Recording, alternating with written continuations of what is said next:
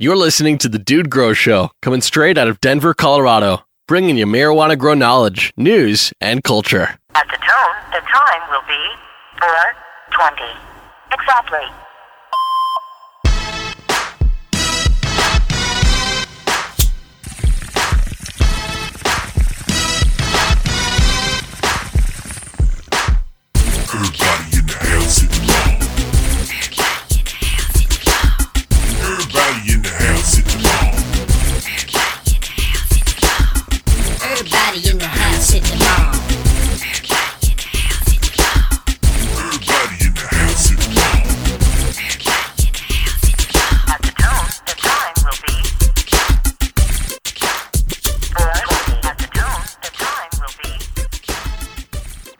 What's going on, everybody? Dude Grow Show here, hanging out for Grow Talk. Grow Talk on, busy Monday morning out in the D-Town. How you doing, Scotty? Hell yeah, man. Rocking and a-rolling, amigo. I like it. I like it, guys. Sorry we had a little bit of I won't say we missed a show, but we were hanging Friday at CannaCon here in Denver, and we'll have some info for you on that show, what we saw and everything coming up Wednesday and what's growing on. But we were working, man. We were getting the info out and making sure we could hang with some of the DGC there. So I heard Scotty dropped a little science, put a little file in there to fill in. So, but we're back. No, that was not me. That was Hash Assassin covering our ass, man. So nice. Big ups, brother. Yeah, today, though, we got Grow Talk, man. We'll make up for it. We got like 10 or 11 questions of Grow Talk. Straight up, grow your own cannabis people, marijuana, ganja. I should get the slang list up. I wonder how many slang words there are for marijuana. I mean, what would you guess, like 25 or? Yeah. Sorry, man. You caught me. I mean, are you just ripping? All right, hold on. Let you finish tuning up first there. You caught me, man. You caught me. These vapor pens, man, there's a fine line between being able to sneak a hit and hacking for about 30 seconds, man. Gotta know when to let off that button, man. Yes, and if you you do, for sure. I almost got busted the other day because I was like, man, I only have time for one vapor hit on this pen real quick, and before I was going to do something, and then just started coughing, and that's some more stuff, man, coming up. I give a few previews, guys, of probably this week in cannabis. This week we got test results back. We haven't talked those test results on the show yet from Extractor Man, and we got some opinions on that out at the show from Terp Extractors. And we'll discuss that on Friday's show, which was pretty cool stuff to learn about parts per million and the butane analysis and concentration and all that extraction stuff you have to get into to be a hip marijuana user these days. Definitely. Do we dare do a 30-second review of CannaCon? No, that's all good. Hit it up, man. Yeah, you said 30 seconds, so all right, and go. Very cool. Definitely a melding of potheads coming to what do they call those again? Businessmen. You know, meeting, and most of the businessmen are just stealing the potheads' ideas and exploiting them. So. 30-second idea, or 30-second review. There you go. Yeah, it was everything from people that were anybody that's in the industry, whether it's a company that makes a filter, such as Hydrologic, you guys have heard of, some nutrient companies, down to guys that do T-shirts, down to guys that sell glass. So it was across the board for sure. All right, Scotty. And it wasn't all bad. It wasn't nearly as negative as I made it out to be a couple days ago, man. It was actually really cool. And potheads need to meet businessmen. You know, businessmen and potheads have different skill sets, man. So put them together, and hopefully we get national legal pot, man. Hopefully we overgrow. What are I got a couple quiz terms for you. Marijuana slangs. What are bammies, man? I'm getting tired of getting them bammies from you, dude. Bammies? Yep, bammies, man. Why you always got to be growing at bammies, dude? I don't know, man. Bammies apparently is a poor quality of marijuana, okay? From what, the 60s or something like that? I don't know. There is so many. Get your bammies and your bennies, man. There is so much slang in here. I only know like what a quarter of it is. I mean, let's try and find one more. How about dusting? Do you know what dusting is? This is a slang term, not for growing, but you're probably like, oh, yeah. Man, dusting. They probably like people would be maybe dusting a joint. Yeah. I don't know, man. No, I don't know what dusting is. I doubt it's sprinkling angel dust on the joint. Adding PCP, heroin, or another drug to marijuana. Anyway, I'm going off. And I do know what it is, man. All right, let's get into Grow Talk, man. Let's. Well, first off, give a shout out to some primetime supporters. You got some people here that who you got, Scotty? I've been supporting the show. hanging out. Yo, man, we got an email from Tommy Hammersticks, which just started making me laugh and laugh and laugh, man, because that is a reference from Drinking Out of Cups. And I don't know if you guys have not seen that video. Dude, take yourself, press pause, and just say Drinking Out of Cups to your smartphone, man, and you will laugh your ass off, man. I've been laughing all morning. Thank you, Tommy. Is it Tommy? Tommy? It says Johnny. I think it's Johnny. It's Johnny Hammersticks and Tommy Noble. Yep, you got it. That's who it is, man. Dang it, man. It's been a while, man. It's audio from the guy tripping in a closet, put to a animated lizard. It's pretty funny. I'll take it. Pretty funny. It's one of the funniest things I've ever seen in my life, man. Word. Who else you got? Bill J.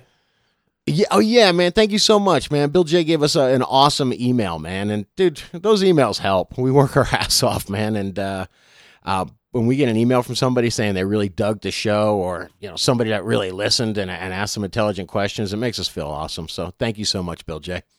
Word, and since this is Grow Talk, I'll give a shout-out to Way to Grow. Catch their light sale if you guys need. I actually got to go up there and catch this.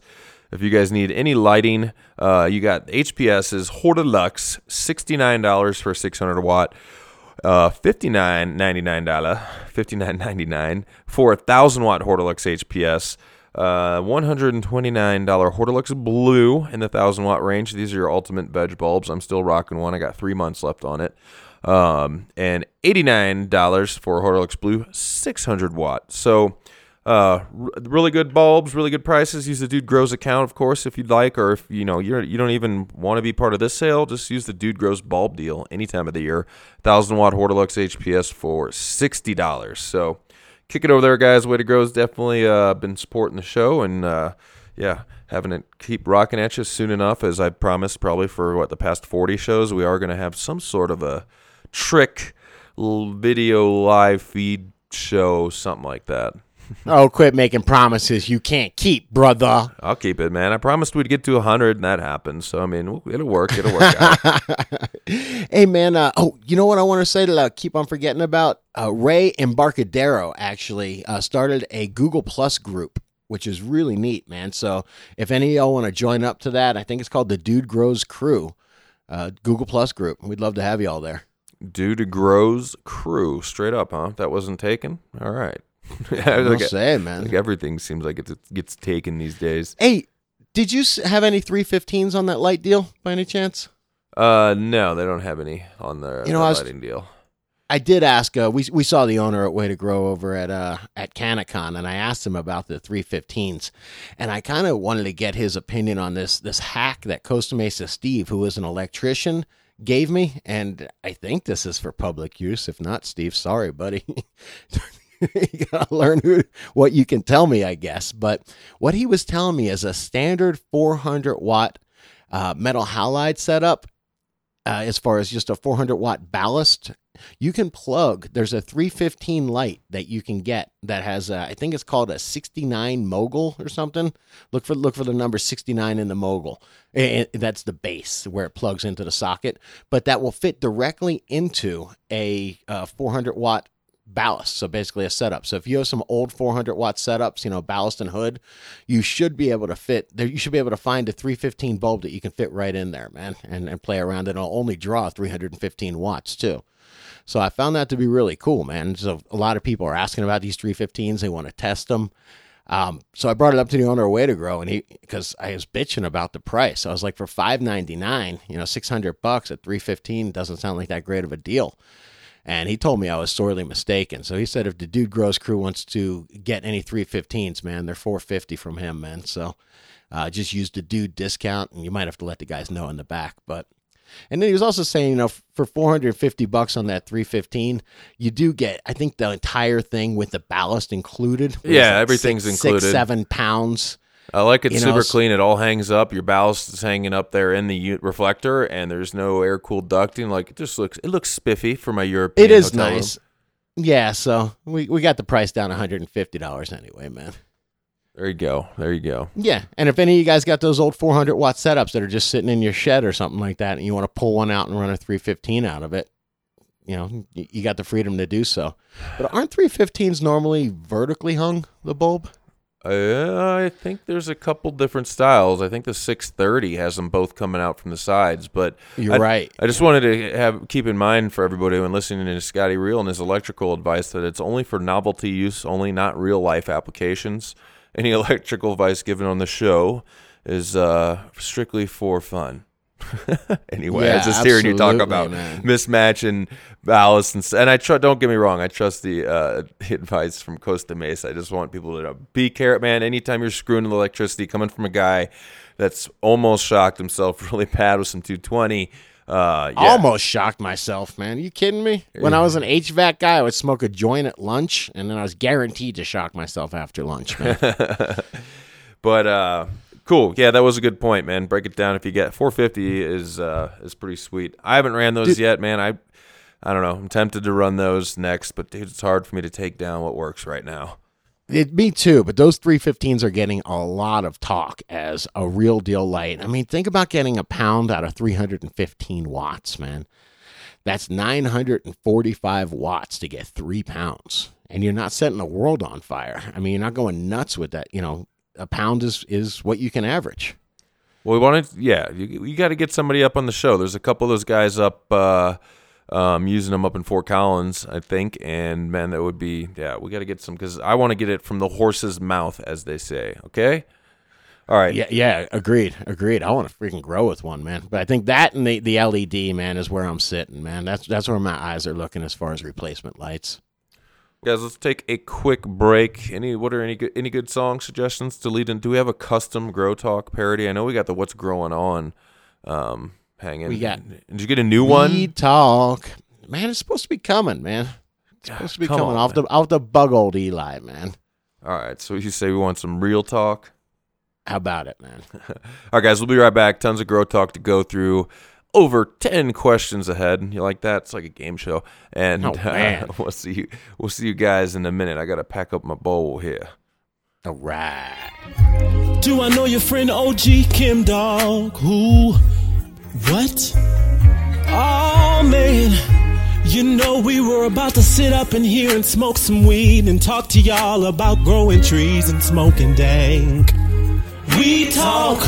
See, I'm trying to establish with you about growing right, because your buds are way too small, don't taste like nothing at all. We talk. Just because you nuke some little bug crawling on the branch, just chilling in the grow, while you was downstairs working it. Tell me, yo, were they aphids or just ants? We talk. And were they messing up your plans? Whoa, we talk. Remember when you met Soma at the club and you were smoking and dabbing and kicking it? Yeah, you had the perma grin. We talk, yeah.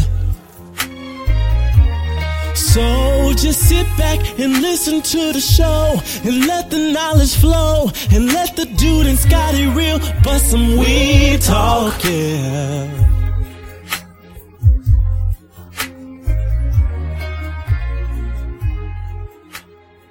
All right, man. All right, let's hammer. I won't say hammer through a couple of these because then you're just gonna chuckle and start thinking about Johnny Hammersticks.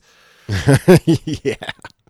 All right, this is from Big J. Big J, what do you guys think of adding an organic booster like HPK to a synthetic routine of Canna A and B, or mixing up boosters? Do you guys stick with one booster for all of late bloom, or do we switch up products? I love this next comment because I've been there.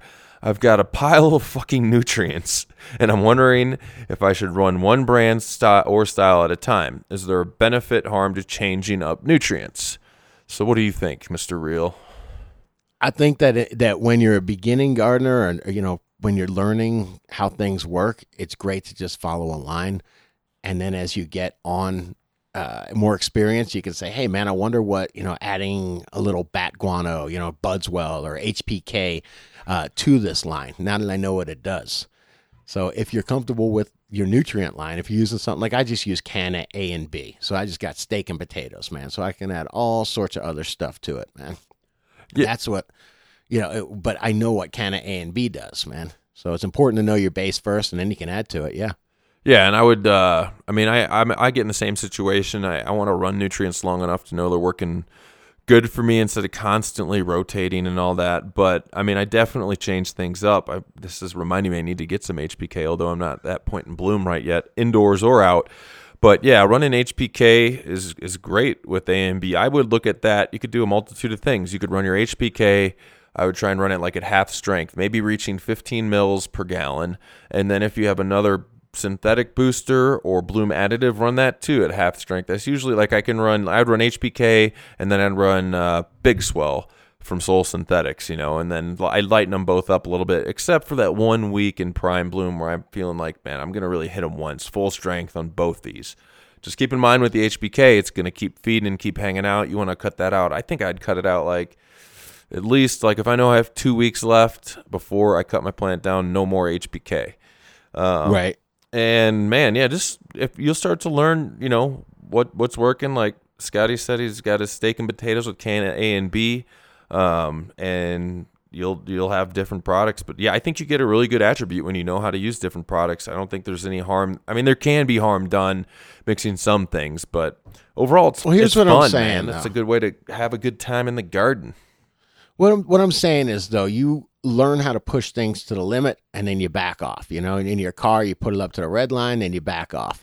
We got to learn our red line when it comes to these plants, man. So we got to learn when they're, you know, when we got to do that, get to that perfect burn where we're nutrient stressing them. I was waiting for it. I was going to tell you, I rarely ever get to that perfect burn. And I'm not saying there's anything wrong with it. It's just, I guess I don't push my plants hard enough, but that's why they taste so good. But the point is you don't always have to push your plants hard enough once you know what pushing them hard is. If you know that 10 mils of A and 10 mils of B is going to get you to where, you know, in your, you know, whatever, in your, 10 mils of A and 10 mils of B is going to get you to that perfect burn, then you might decide to stay at 7 mils all the time. And then you want to go down to 6 mils because you're going to start adding guanos in and whatnot.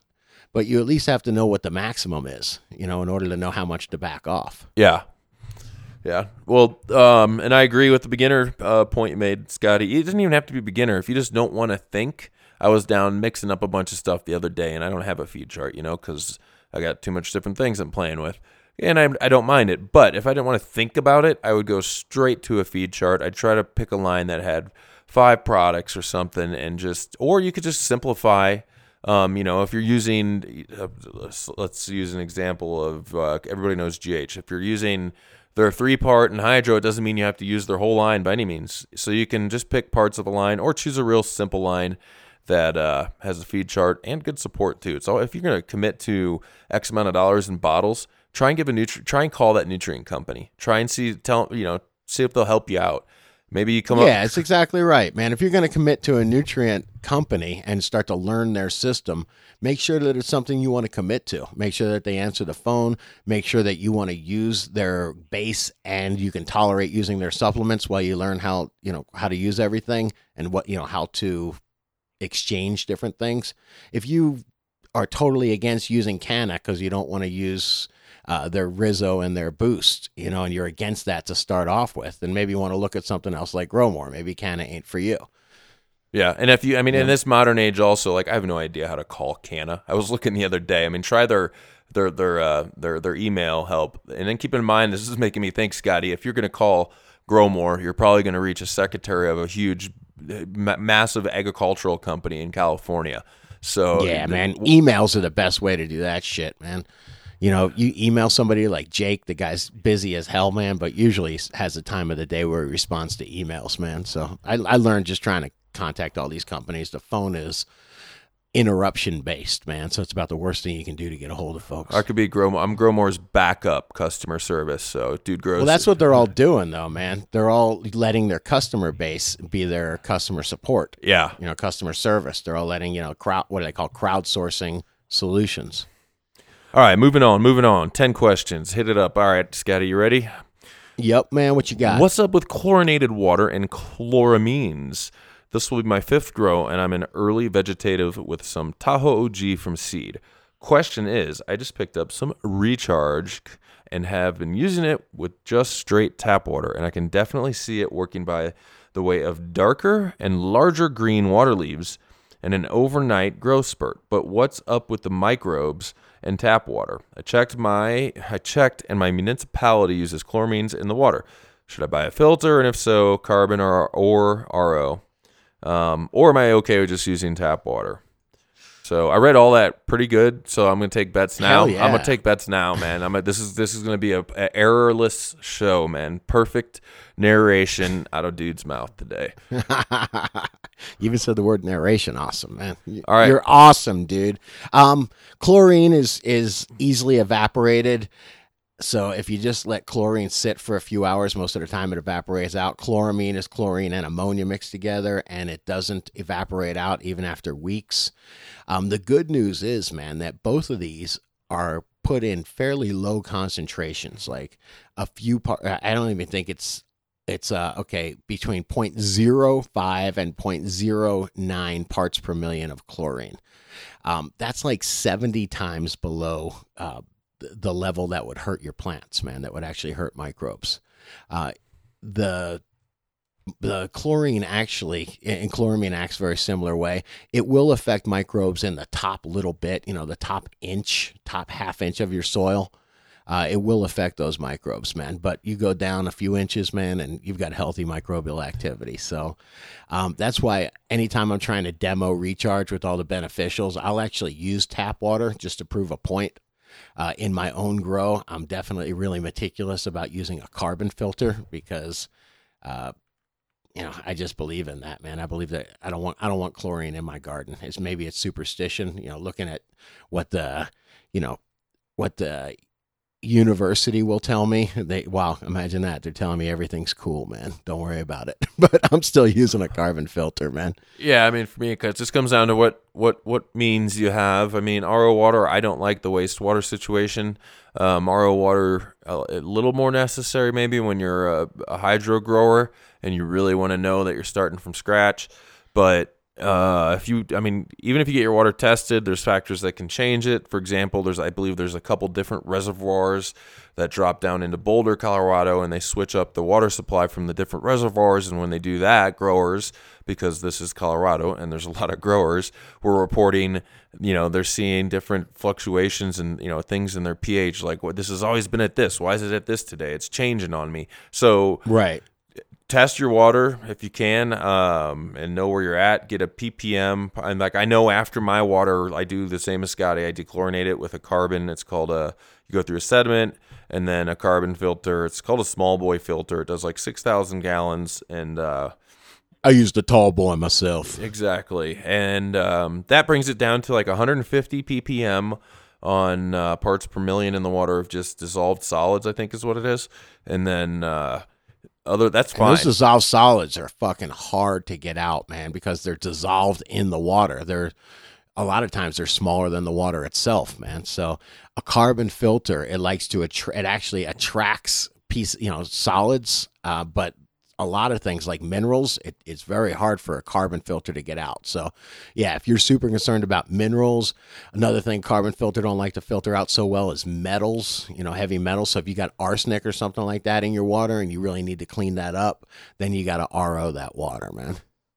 Yep. If anything, just try and dechlorinate it, and if you can't afford a filter right now or what have you, at least bubble it. I get an air pump. I used to always have a 40-gallon trash can of water bubbling just for whenever I needed to use water.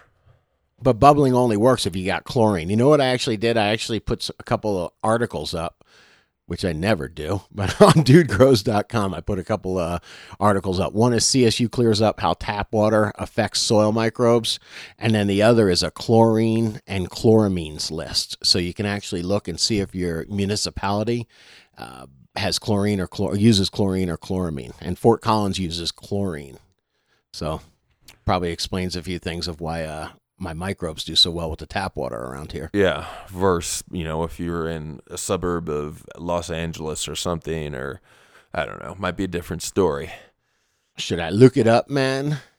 No, you shouldn't. But anybody else can. Let's go on to question number 3 and 4 and whatever. I got, man. This listener said, hey, you should really talk containers. I know the dude kind of poo-pooed it, but you got to realize not everybody has the same freedom, space, and other stuff. My fave container to date is the Rope Tote, approximately 17-gallon, available from Walmart, Ace Hardware, and others, for about 2/3 the price of a nursery container of the same size at a hydro shop. Just drill the holes. Containers do deserve some time and thought. Keep on growing. So, first part, this is a two-part question, but first from, thanks, Brent. I know you know the one he's talking about. I see tons of grows with those. You know, they got the rope on either side. It's like a plastic container. Nah, I'm thinking soap on a rope, man. No, it's got two rope handles on each side of the plastic container. Okay. Yeah, man. Yeah, I dug this question because we think alike, man. That's my favorite container as well. If you go outside at my shed, you'll see I always keep half a dozen of those on the ready, man. Yeah, though I never knew, overthinking it, probably like, okay, is the plastic in the nursery pot more like, is it more of a quality plastic for gardening, or when I grow in those containers, like my roots eating some BPA or what, like some nasty plastic stuff, you know? I mean, it's kind of overthinking it probably, but.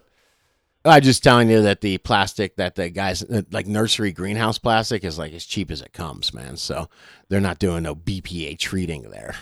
Right on. You know, like. That's what I guess one thing if I'm worried about, I should convince myself to lean towards the smart pots. But which I am in outside now. Yeah, man. Somebody did tell me when I was at the nursery a couple years ago. I was getting some old plastic water collection vessels, 55-gallon drums, and I remember some of them had pesticide in there. And I would ask the guys like, what was in there? And I said, do you think if I clean it out real good enough, it's it'd be good to keep drinking water in, or irrigation water in?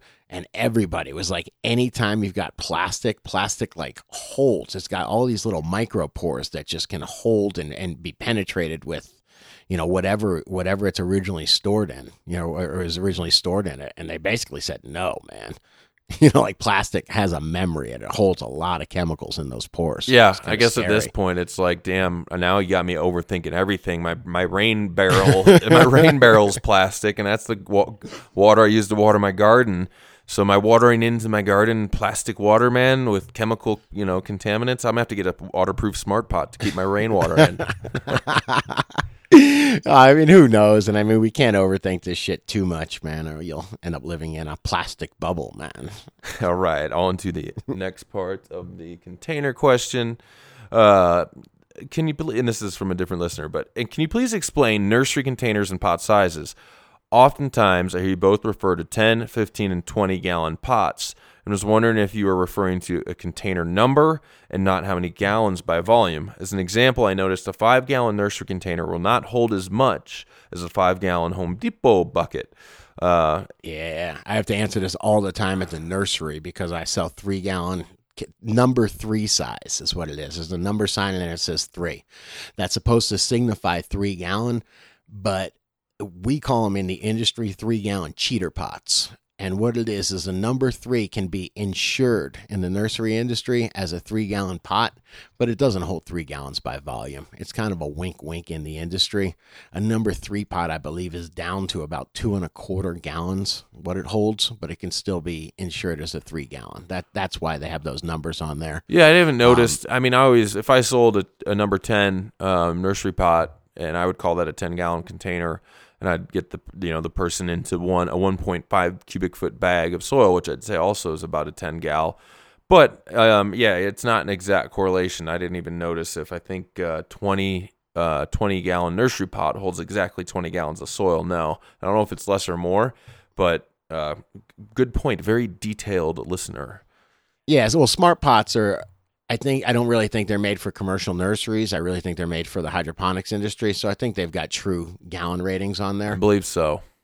Yeah. Yeah. And getting back to the other guys talking about containers, and I feel like we did too much container talking, but those 17-gallon containers with the ropes on each side, what I used to do with them is make hempy buckets out of them. So I just go take it's really soft. You don't even need a drill for those. You can use a freaking pocket knife or something, and you just take a, you go up about 2 inches, you know, got to be exact, and you just take a little pocket knife and you poke a little hole in there, you know, big enough to where about 2/3 of an inch, I'd say the size of a pencil. And what you want is then you take chunky perlite and you just fill it up to that hole right there. And so that way the perlite can't come out, but some water can. And then you just take coco core and put it on top of that. And that's a 16, 17-gallon hempy bucket. I've pulled 2.5 pounds out of a plant that I've grown out of a hempy bucket that size before. So, I mean, you can literally, you're set up to grow monsters now. And that little bottom part works as a little reservoir. It holds, you know, maybe a gallon of water in there, and it sucks it up through the day, man. All right. Well, since you got into the hempy, before we have a bong alert, bongathon coming up. I just said bongathon. That's probably like patented. That's actually like a pretty big competition here in Colorado. I think, I don't know if anybody's heard of it. I don't know if it already happened or not, but it's like, it can be a competition. I think it's teams of 4, and it's how many, you know, first team of 4 to finish an ounce using a bong, which is kind of rough. Damn. Yeah, I don't know about the bong, man. That's, yeah, I could, I just want to go highest overall THC levels, man, you know? Like, we have to do like math problems, you know, like some crazy THC level to enter that competition. All right, well, since you talked the hempy bucket, we had a... I actually want to find a competition where I can compete against sober drivers, and I just have to keep on smoking, and just fucking outdrive them over and over again, man. Can we do that? Sure. Open course, some mountain pass. Man, you know? All right. Fuck yeah, man. Fuck yeah. Hey, Dude and Scotty, what's going on? Question about hempy buckets. I grow in a 3-to-1... perlite vermiculite. I said vermiculent. I already screwed it up. Is vermiculent a real word? Good, man. Man, vermiculite mix in a 5-gallon Homer bucket. So that would be 3 parts perlite and 1 part vermiculite, I believe. In a 5-gallon bucket. Will that media support good microbial life? I use Maxi Bloom as my base and a few other GH additives. I plan to use Grow More Seagrow for veg and flower when I'm out of Maxi Bloom. I will also be using Grow More's Jumpstart, NCal, Mendocino Fuego, Mendocino Avalanche, and of course a Recharge. Actually, he had like 4 exclamation points after that, so I guess I should satisfy you. It says, and of course a Recharge. I also got a sample kit from Optic Foliar that I'll be using. Nice. Anything else that you can recommend to use along with this? The strains I run are Blue Dream and Pre-98 Bubba and Animal Cracker. Haven't heard of that one yet. That's from Dutch Bucket Ray, man. Dutch Bucket Ray. So I love it, man. He seems to know something we don't know about the media there, because I'm used to hempy buckets, which are cocoa core on top and then a little layer where it's going to sit in the water, having a couple inches of perlite on the very bottom. So I'm not used to mixing. Looks like he's got vermiculite and perlite in a Dutch bucket going all the way up. I'm not really sure exactly about that, man, but I think that would support mycorrhizae growth, because mycorrhizae grows on the roots. You got roots and you got darkness, so mycorrhizae will grow there. I don't know that there's enough space to grow a really great microbial population of soil biology. Soil biology wants something soil-like to live in. It can live in coco core. That's my preferred media, and it could live in some coco core mixed in with some perlite and vermiculite, but I would prefer to have something for it to grow on, like some coco core. It very well might grow on the vermiculite. Yeah, I think it would. I mean, I'm not the soil biologist, but yeah, why not? It very well might, man. Like I said, I don't grow that style, man, so if you do and you're having awesome success, you let us know about it. I mean, bacteria can grow on your upper lip, man. It can grow anywhere, Scotty, all right? Yeah, but your upper lip isn't a piece of, you know, basically dry popcorn, you know, yeah, you know what I mean? I mean, dry popcorn, huh? That's the perlite you're talking about? Yeah. Yeah. I mean, that soil, it's got plenty of surface area and it is somewhat porous, but it's just not soil. It's perlite, man. Yeah. But then we've said biochar is like a coral reef for your soil biology. Yes, definitely. But biochar is made out of labile carbon. You know, it's made out of carbon. It's ready to go, ready to be eaten. I don't know that that it's going to be the same case with perlite or vermiculite. Right on. Fair enough. Fair enough. Yeah, and that's a big question mark, man. As far as he's saying what he's using, I dig it all. The Fuego is great. A lot of micronutrients, and just it's a good product to cover that, you know, your plant's getting everything it needs. The Avalanche for flower hardening, and the Recharge money. I would suggest he adds, because it's great value and it's part of their line already, the Biocozyme, because you don't have an enzyme listed in there. That'd be great, great for your roots, great for your root zone, as well as just adding an enzyme into your mix. I've always used enzymes. You guys know I'm a fan of them. And yeah, man, it sounds like it's an awesome. I guess is Dutch bucket another terminology for hempy bucket? I haven't looked that up. Dutch bucket. Yeah, red. I have heard of Dutch buckets before. I don't know that. You know, I'm familiar with hempy bucket. And the Hempy, you know, that guy Hempy was online. He was on some forums back in the day.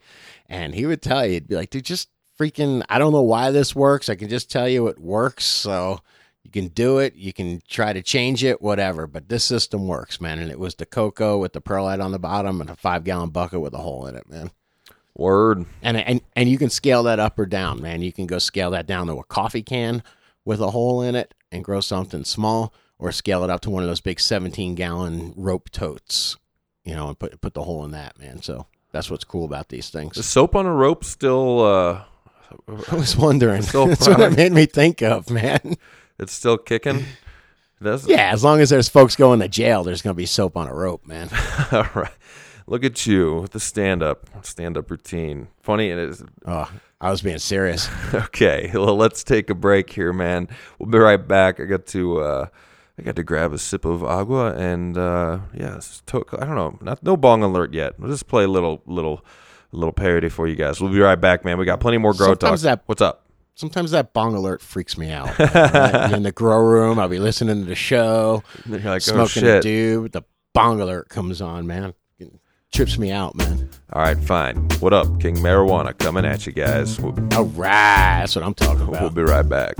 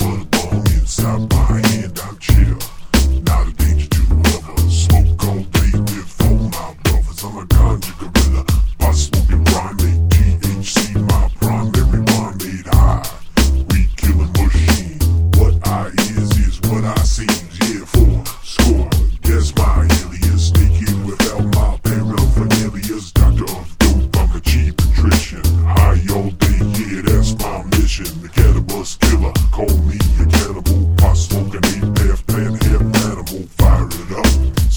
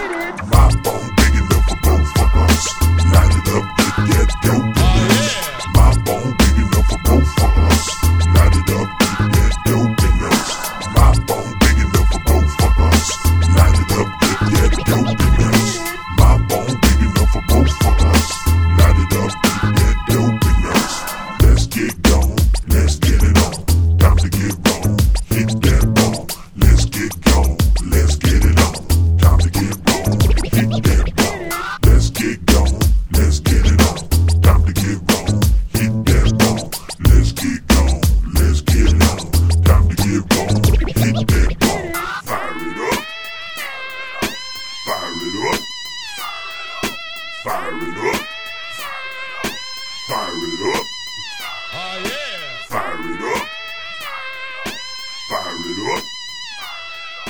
Fire it up. All right, man. All right. Let's go to the next question. And I do need to pack a little more in this bowl here. This guy, okay, we hit the hempy buckets. All right, we got a hey dude and Scotty. Hope you're all well. Love the show and listen all the time. So we finally have a grow question.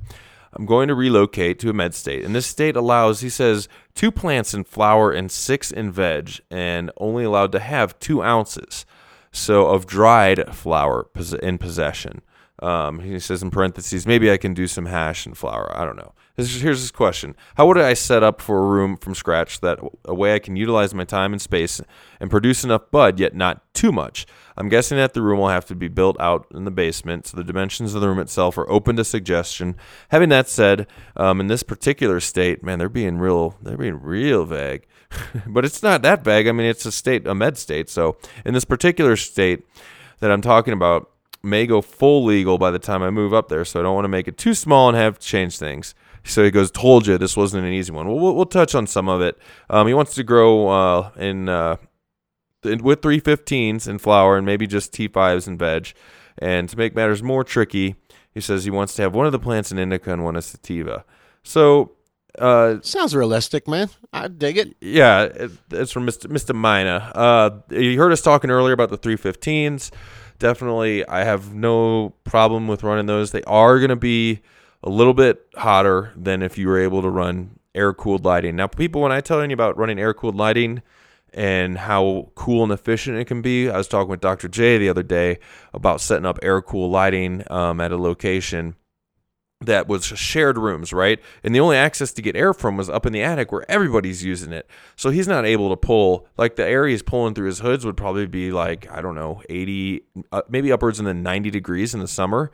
In that sense, I mean, I'm not going to say air-cooled lighting is like ultimately efficient, but when you're running your lights at night and you can pull cool air through your hoods, it runs great. The 315s are going to get a little bit warmer for you, so make sure you have AC or air exhaust to handle that. Otherwise, I would be running them, man. So we really haven't had any bad reports about those, period.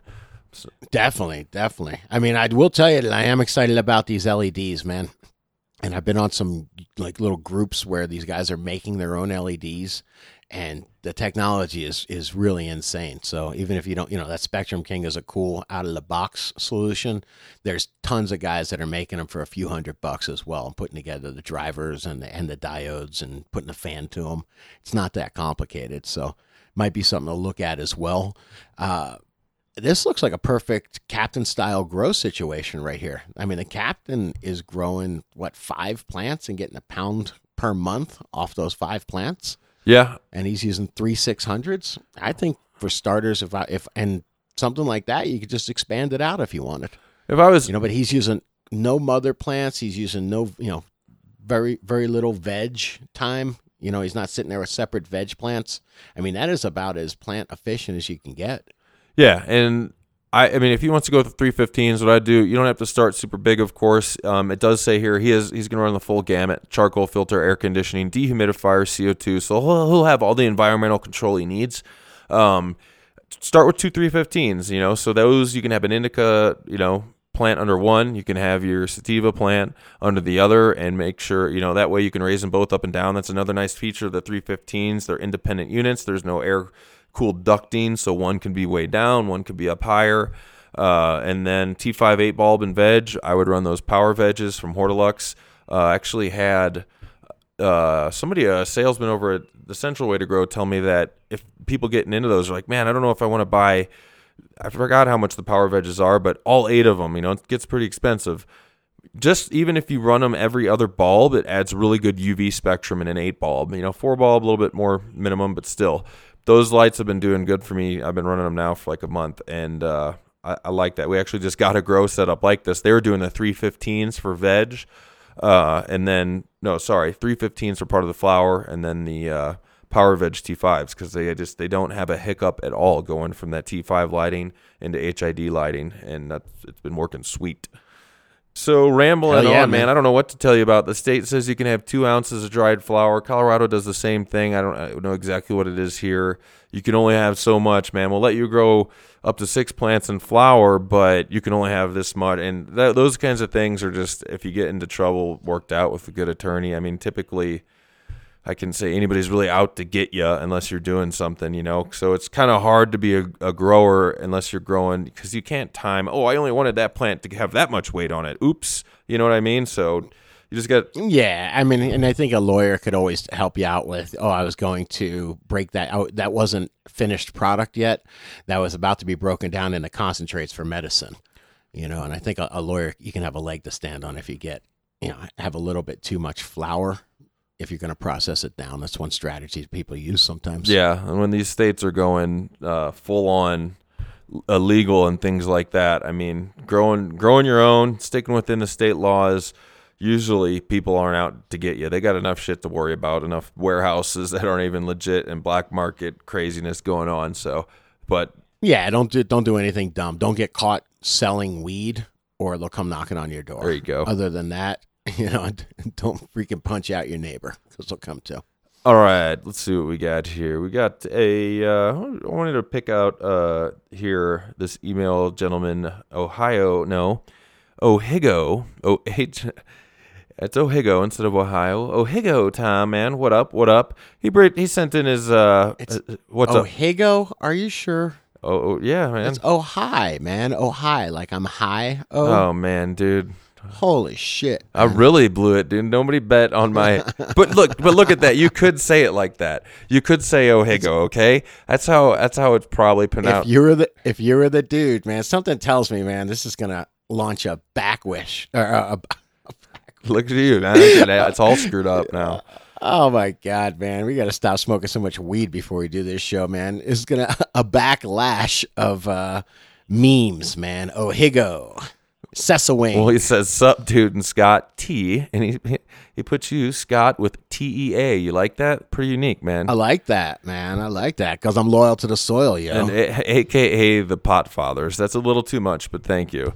So look forward to every show. You guys are doing an amazing job. And to anyone out there who ain't recharging it up, get on that shit. All right. He wants us to critique his setup, his new game and stuff. I wanted to pick a little bit out of here. What was I mentioning on? His environment here, man. His lighting, now I remember. So, right. You know, sealed room. He's got 1,000-watt HPS and metal halide, both in one bulb. Interesting bulb, by the way. Wondering if you've seen one or both, a high-pressure sodium and metal halide fixture in the same bulb casing. He says it's a 400-watt... for veg, and then I believe a 600-watt HPS. That's the Hortilux, like, dual arc. Forgot the name of it, but it'll have, a super blue, man, isn't it? No, super blues, they're vegetative, straight halide blue, ultra vegetative light. Super something, man. It's their dual arc bulb, and it is basically, 600-watt HPS, I believe, and 400-watt metal halide element in the same bulb. Pretty spendy. I think it's pretty fucking cool, really. I mean, I like it. I've never had an application for it. It reminds me of back in the day, and people still do this. It used to be, or it might still be those hoods. Maybe it was like the Grazilla or something. There's a hood where you could put a big hood, right? And you could put one bulb in from one side and one bulb in from the other side. So you could put in 1,000-watt HPS and 1,000-watt halide. And I was like, man, that's actually, I kind of like that, man. I like that. To have, and like those big hoods that I've been saying bad shit about, if I had a triple XL Raptor, whatever, I would like that hood if I could run 2 bulbs in it. And I know they're designing hoods. Like, what if you're running the 315 630 fixture and you have the two different, because there's 2 different bulb spectrums in the 315, right? There's a flower and a veg, I believe. Yep. So that's kind of cool. I'm all about mixing spectrums. Just makes me feel like we're getting, you know, all ends of it. I'm always doing it in my grow where I'm running a halide at a certain point, then go to an HPS, and then I mix in a little bit of LED light. Nothing fancy, just because I haven't gotten there yet or can't afford it. That's whatever, or can't afford it yet. I'm sure a lot of people feel the same as me there. But what do you think, man? Would you run 2 lights in one hood? First off, it is called the Super Blue. I Googled it, the Hortilux Super Blue, and it's got a 600-watt and a 400-watt. together, metal halide and high pressure sodium. I used to think these things were the coolest things since sliced bread, man. I would always wanted these, and I just found out they're about $165-$170 per bulb, and I just asked around and nobody seems to use them. And if nobody's, you know, or I shouldn't say nobody, not a lot, the big commercial guys don't seem to use them. So I bet you would do good for just a tent, you know, or one or a two off situation. So I'd love to test one in, as far as that goes. Yeah. Yeah.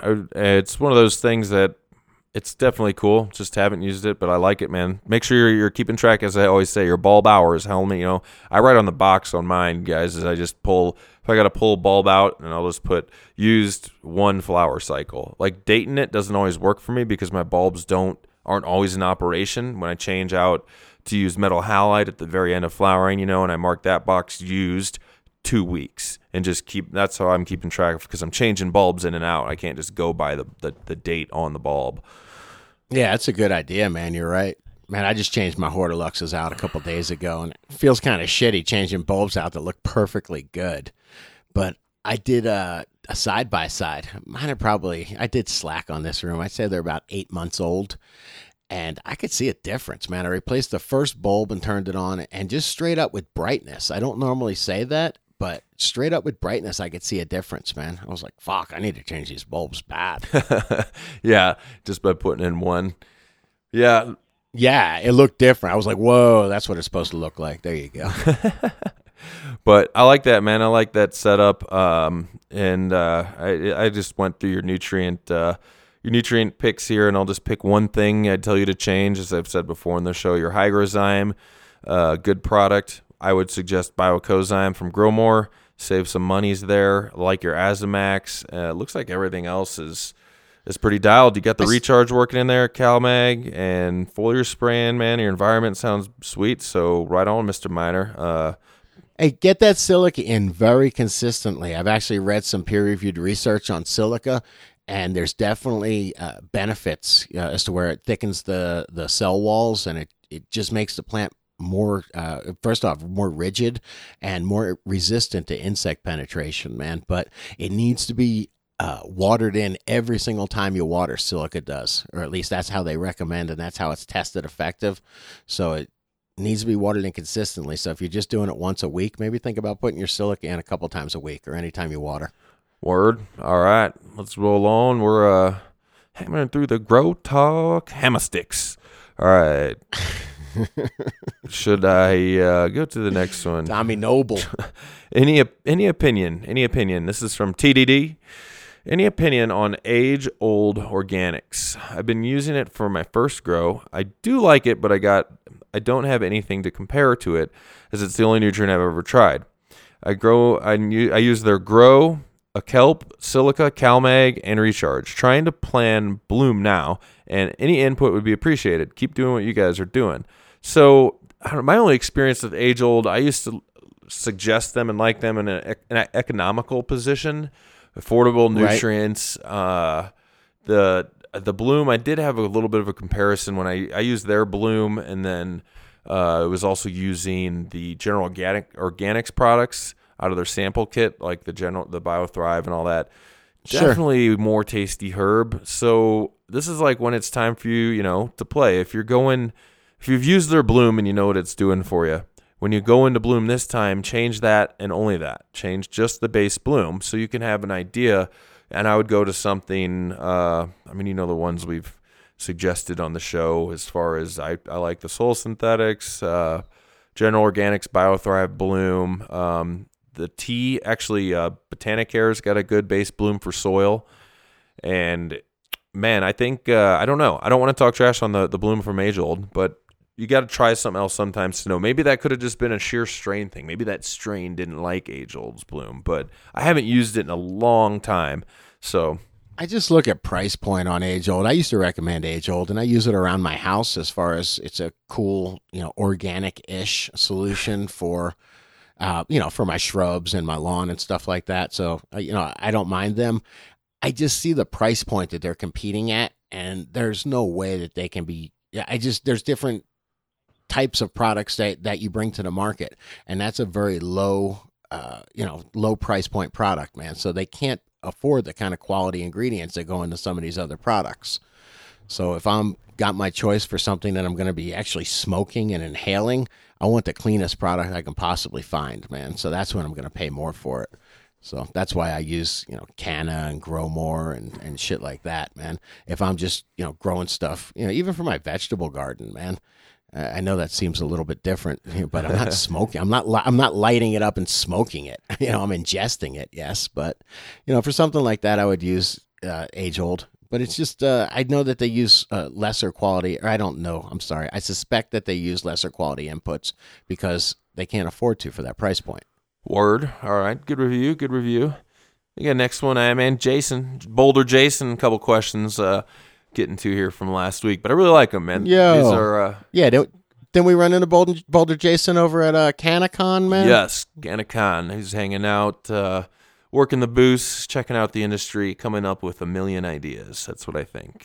Yeah, I like guys like that, man. So he says, because I actually have wondered this too. Should I pH adjust my foliar spraying? I know that general burning can occur in the event of high potency solutions. Lately, I've been pHing my foliar to around 6.4, similar to where I keep my newts, and it seems to work well, but is there an ideal foliar pH? I know now, you know, using Dinesh's stuff, when I'm using Optic Foliar, I don't think there's a suggested pH range on there. Don't need to pH, and I don't pH any of my spray solutions, to be honest with you. I don't know if I should be. Do you know, Scotty? I don't either. I'm thinking about it. I didn't even think about that being an option. Some products have directions to pH their sprays, so maybe that's what gets it on the radar. But unless it was like way the hell, I don't know. I've never, you know, I like if I use, I should see when I'm using that Bonide 8 every once in a while. You don't like what is the pH of that, but or when that's a poison. The pH with that is I'm killing everything, so it doesn't fucking matter. Yeah, good, exactly. Well, then maybe I'll check the next pH of my kelp and Azimax spray. As far as pH in the recharge to go on there, or any kind of you know, aerated compost tea, I mean, I guess aerated compost teas have to be at a specific range, or pH range. But as far as recharge goes, man, you're just throwing those microbes on as a competitive thing to compete when pathogenic microbes come on there. They're kind of just taking up space. So I wouldn't think they would need to be heavily pH'd. You're not trying to, you know, the Optic Foliar and the other products are actually getting it into the plant. So I don't think you're trying to have it at a perfect pH it's not like it has to, the pH is for penetrating plant roots and for being absorbed through plant roots. Plant roots only want to absorb specific nutrients at specific pHs, but that's not the case for leaves as far as I know. Right on, especially for using the transport to get it in the mesophyll layer. I don't know if that... I thought there was an ick on the end. I thought it was mesophylic layer. Sure. That's fine. There you go. All right. He says, I'm finishing up my veg cycle and I'm a few days away from going into flower. What are some factors I can account for during the dark cycle to prepare my environment for ideal conditions?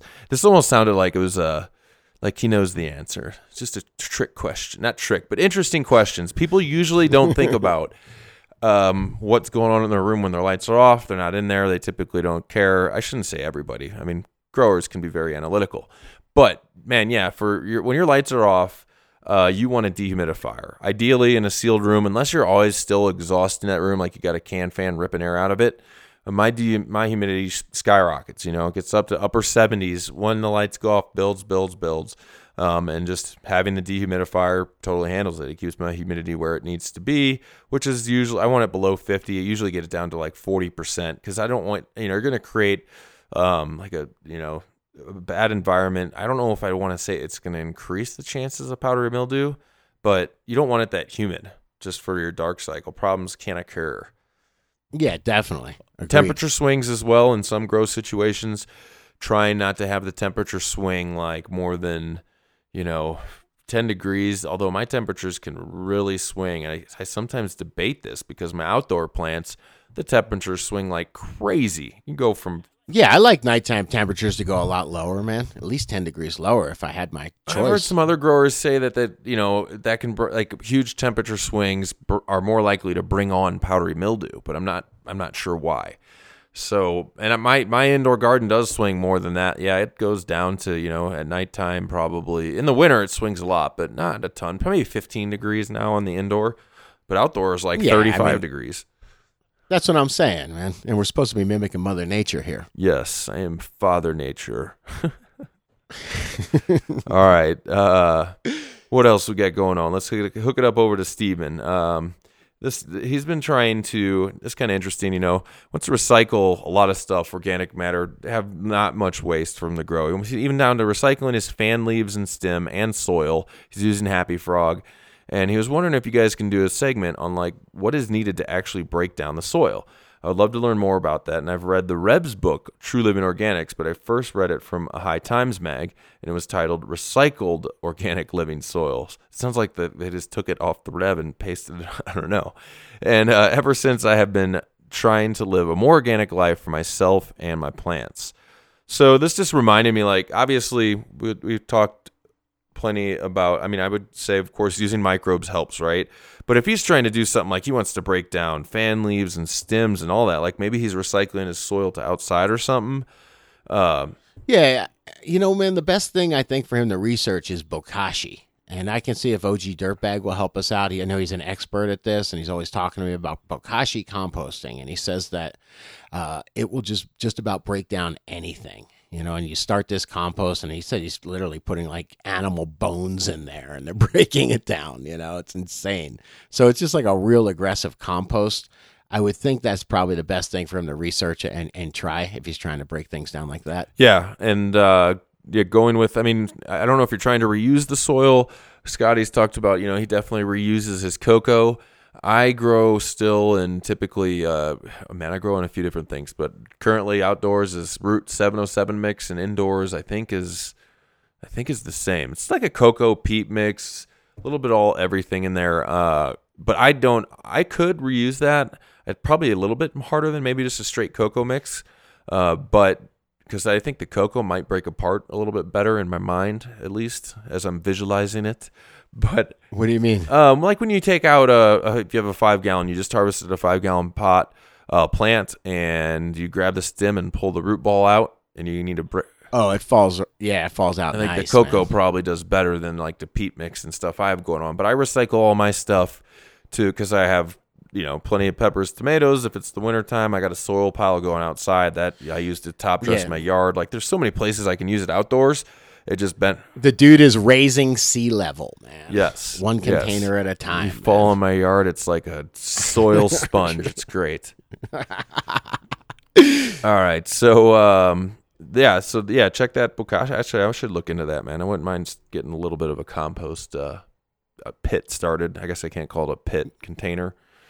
I'll see if OG Dirtbag will write a guest post for us about bokashi composting. Word.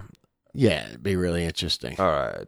So before we... Hey, by the way, man, real quick, I ordered the Rev's book myself, man. I'm hoping he'll come on the show and talk to us a little bit. But the Rev's book, the True Living Organics, is really cool. It seems really interesting anyway. I like the style. I saw a video about it. And then me and Ray Embarcadero have been talking on Google Hangouts, man. So we might have to do a little bit of organic talk with him. We're talking about getting together and doing a little Google Hangouts talking about organics and TLO. So anybody's interested in that, you should reach out to us. Yeah, are we supposed to get talking about like a show announcement? Maybe Aubrey from Grow Light up on the show this week, or I don't know if it's going to be Aubrey or another guy from there. I think Mike might come on too, or either, but one of those guys is going to come on and just talk general lighting. These guys are so cool about just answering questions like, you know, they're all over the place. They come from commercial lighting, so they've got 315s. They've got horizontal fixtures and vertical fixtures. I actually reached out to them when we had that question about the guy that wanted to check out a new hood. And we recommended the vertical hood, so we can talk horizontal and vertical. We can talk these double-ended fixtures, which are really interesting. And they're not like, they're really cool folks, man. They're industrial lighting people. They're not about pushing their product. So I think we're going to have a really cool conversation about lighting, man. All right.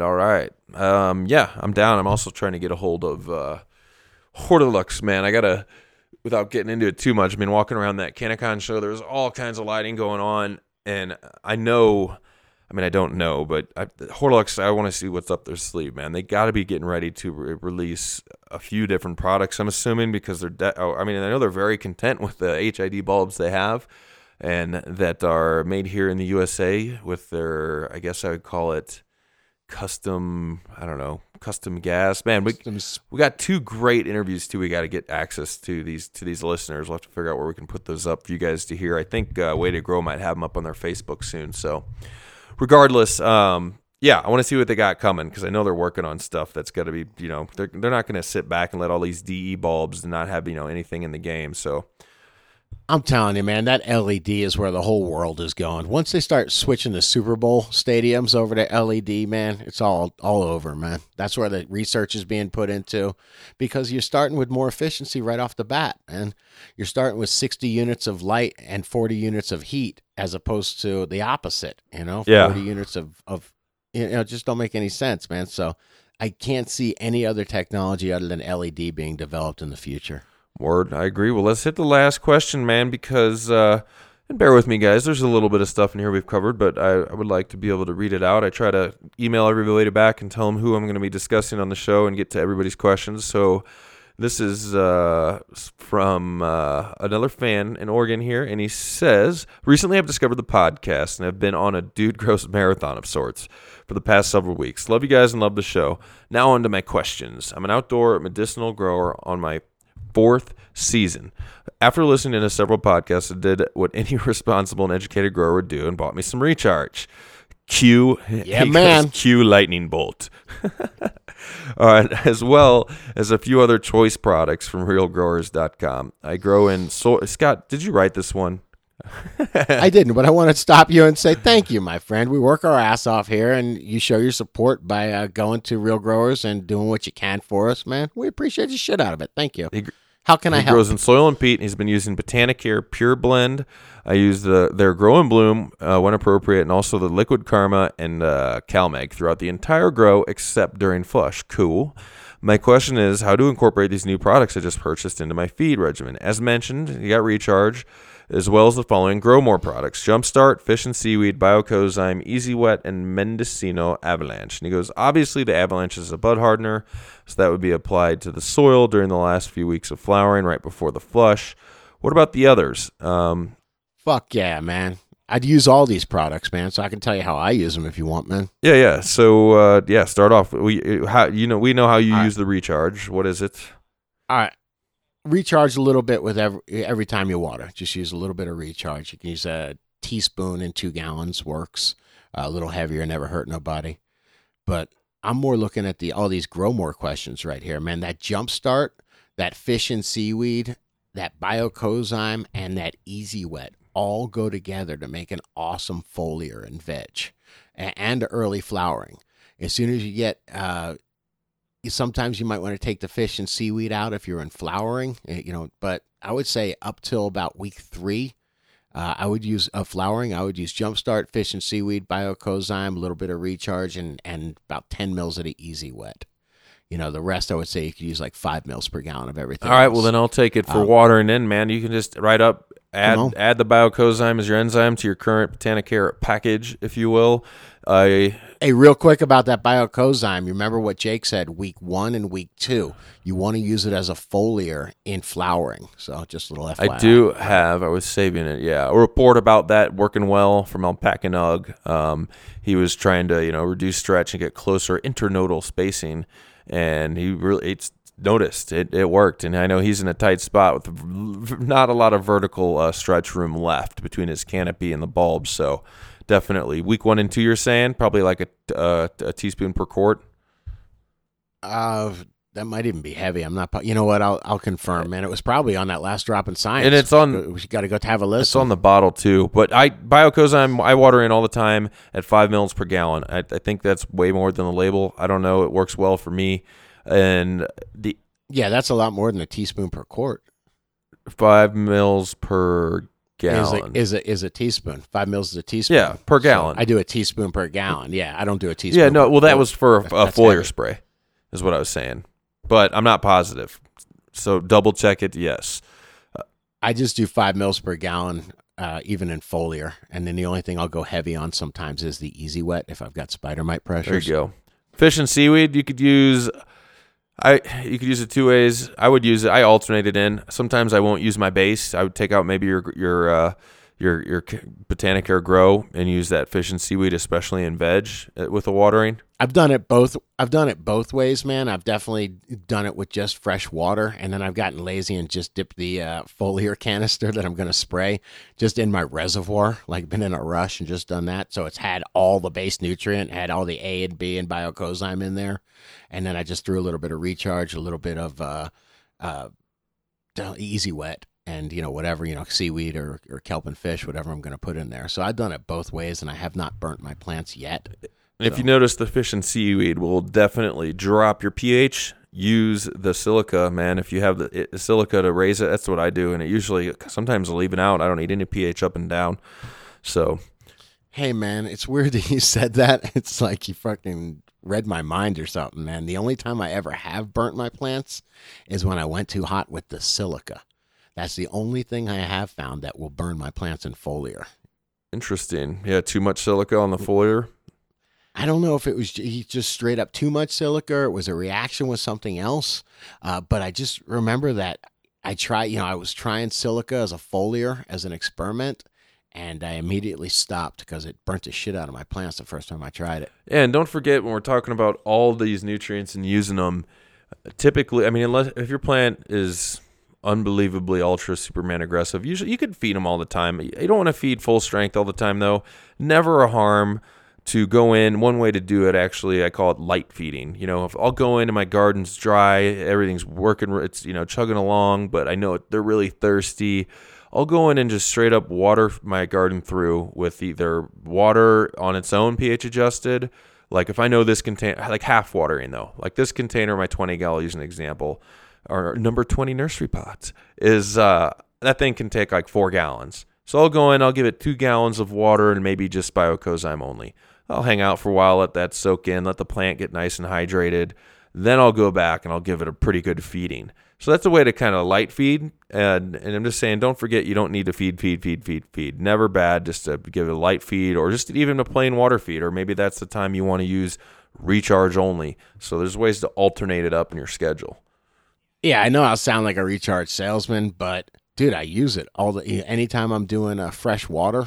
Fuck yeah, I put a little Recharge in there. It's almost all microbes, man. There's some kelp in there, but it's almost all microbes, man. So hell yeah, I like to throw that shit. Oh, I just scrolled down and there's one more here. I forgot about it. Come on, man, I'm just getting started. Ziggy Wiggler says, hey guys, is a fan supporter. Ziggy, what's up, man? What's up? A huge fan and support of the show. I rep you to any grower who will listen. He says, because of you guys, I have used Nectar for the Gods and just bought a Spectrum King LED. Can't wait. I'm only telling this because he goes on Reddit, which dude doesn't know what Reddit is. So I think that's awesome. And search Spectrum King and see nobody commenting or using it except one guy in Canada who just ordered his like me. But when he said he used the Dude SK, that would be Dude Spectrum King, coupon code, I knew he was a listener to the show and by proxy a serious grower. Anyhow, Scott just said how a local hydro shop just started carrying Recharge, and you know where this is going. I'm going to get a bottle and send it to the guy in Canada.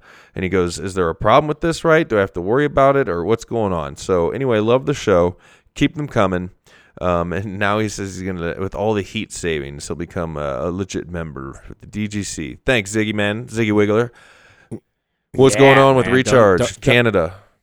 Dude, man, I was approved via Amazon for international shipping, man. So I believe Recharge is about to go worldwide, man. For $100. I don't know how they work it, man. I just use Amazon because it's really anonymous and it just shows up from some random Amazon sorting facility or distribution facility, fulfillment facility. That's what they call them. But lately I've been really trying to get this out to some people, man. I got so many folks in the UK and folks in Canada that want to try Recharge, and it hurts. I do this show so I can hook people up, man, and it hurts to have to tell people no. So I just researched it with Amazon, and Like I said, I have been approved for international shipping. So within the next few days, maybe give it a week, you should see Recharge for sale in your country, wherever it is, man. And let me know, man. Take some pictures with Recharge in foreign countries. I want to know how that shit's getting around the world. Be like the garden gnome, you know? I was just going to say the traveling Recharge instead of the gnome. That'd be awesome. All right. I think that we're getting ready to put it in the bag, man. Hey, who was it, man? It was Hardy one time, man. Put some Recharge in front of the Rose Bowl. You know, all those rose floats and all that stuff? Yeah. He was at the Rose Bowl, and he took a picture of a product placement of Recharge in front of all that. I was like, that's cool, man. Recharge got to get around, man. Come on. Sweet.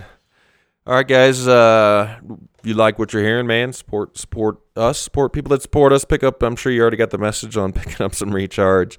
And Real quick, man, I looked at all the supporters, man. I was trying to figure it out, man. Shout out to Farmer Tim, who's helped bearing with us while we get our membership site going. But, man, we got a lot of supporters, man. I got to say thank you so much to all y'all, man. There's some great guys out there, man. There's Tony, and you know what? I won't mention them all because, shit, I think I got all their real names.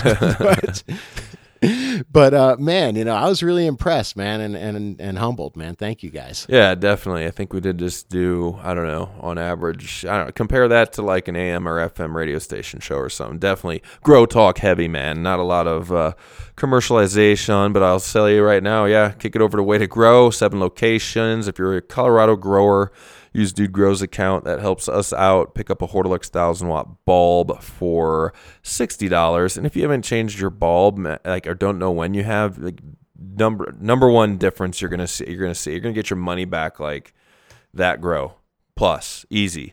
So yeah, I mean, think about how easy it is to make up $60 in cannabis. You know, what is that? You know, a half ounce. You want to call it an ounce, depending on your value of cannabis, man. To get an ounce out of an extra 1,000 watts, you know, or a clean 1,000 watts, I think you're going there, man. I think it's a no-brainer. Keep them bolts changed. Definitely give and keep reaching for the stars. Give Optic Foliar some love over on their Facebook. I actually was just using their Overgrow, and just because it's in a pinch, I do like ready-to-use formulas. Even though it's pretty expensive to come by, you get way more for your buck buying their concentrates and making your own shit. But I did add the transport, which I'm going to talk about Wednesday, to another product I got from Green Planet at that CannaCon show, spraying those hemp russet mites that keep my life so interesting. So anyway, I think we're already put in the bag. Scott, you got anything? We'll be on Wednesday for What's Growing On. Yeah, man, it sounds good. Sounds real good. Yeah, I don't even think I've said it. So yeah, we'll be there Wednesday, coming at you. Please, dude, stop saying coming at you. Dude, got in your head, man. All right, we'll try to have a clean pronunciation show on Wednesday. And guys, check out dudegrows.com. We're on iTunes, all your pod players, Stitcher, whatever you want. As Scotty says, yell "Dude Grows" at your phone. You'll figure it out. Hey, you know I got yelled at for correcting you, man. No, I didn't. Some guy was like, "Please don't correct the dude anymore." He goes, "My ex-wife used to correct me all the time, and I fucking hated it." I was like, brother, I'm right there with you, man. I got you. That's why it's ex-wife. You do not want to be ex-host. Oh, I totally identified with him, though. I was like, okay, thank you. All right, guys, take it easy. We'll see you in a day. All right.